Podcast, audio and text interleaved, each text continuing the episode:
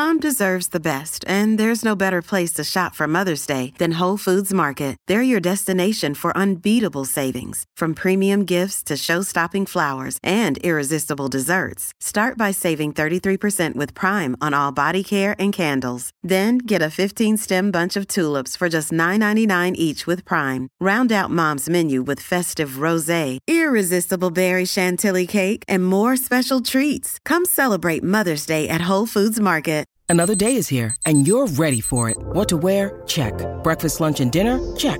Planning for what's next and how to save for it? That's where Bank of America can help. For your financial to-dos, Bank of America has experts ready to help get you closer to your goals. Get started at one of our local financial centers or 24-7 in our mobile banking app. Find a location near you at bankofamerica.com slash talk to us. What would you like the power to do? Mobile banking requires downloading the app and is only available for select devices. Message and data rates may apply. Bank of America and a member FDIC.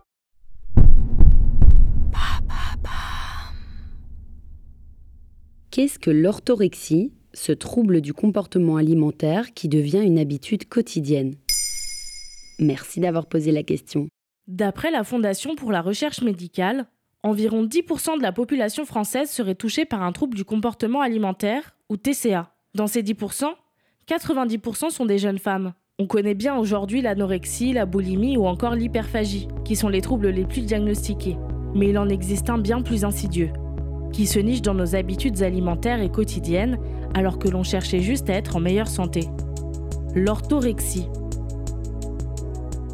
Du latin orthos, correct, et orexie, appétit, l'orthorexie c'est tout simplement le fait de vouloir manger sain à tout prix, tellement que ça en devient obsessionnel. On considère alors certains aliments comme interdits, voire dangereux.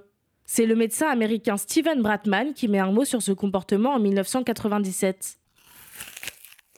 Scientifiquement, l'orthorexie n'est pas, ou du moins pas encore, considérée comme un trouble du comportement alimentaire à part entière.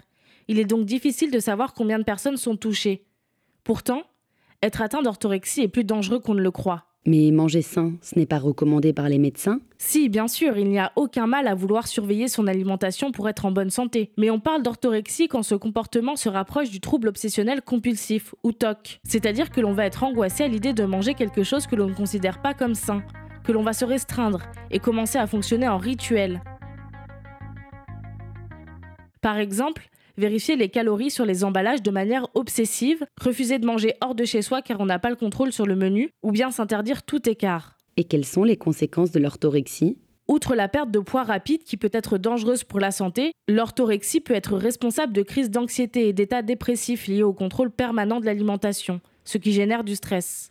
De plus, elle peut parfois mener à un trouble du comportement alimentaire encore plus difficile à appréhender, l'anorexie. Et comment savoir si je souffre d'orthorexie? Comme tout trouble mental, il faut aller chez un psychiatre pour se faire diagnostiquer. Mais comme l'orthorexie n'est pas à proprement parler reconnue comme un TCA, le psychiatre pourra vous diagnostiquer d'un TCA-NS, soit trouble du comportement alimentaire non spécifique. Cependant, le docteur Bratman a mis en place un test en quelques questions pour aider les patients susceptibles d'être orthorexiques. Vous pouvez trouver ce test facilement sur Internet sous le nom de test Bratman. Mais attention, il ne fait pas office de diagnostic. Il peut seulement être un premier pas avant un rendez-vous chez un psychiatre. Voilà ce qu'est l'orthorexie. Maintenant, vous savez, un épisode écrit et réalisé par Mayel Diallo. Ce podcast est disponible sur toutes les plateformes audio et si cet épisode vous a plu, n'hésitez pas à laisser des commentaires ou des étoiles sur vos applis de podcast préférés.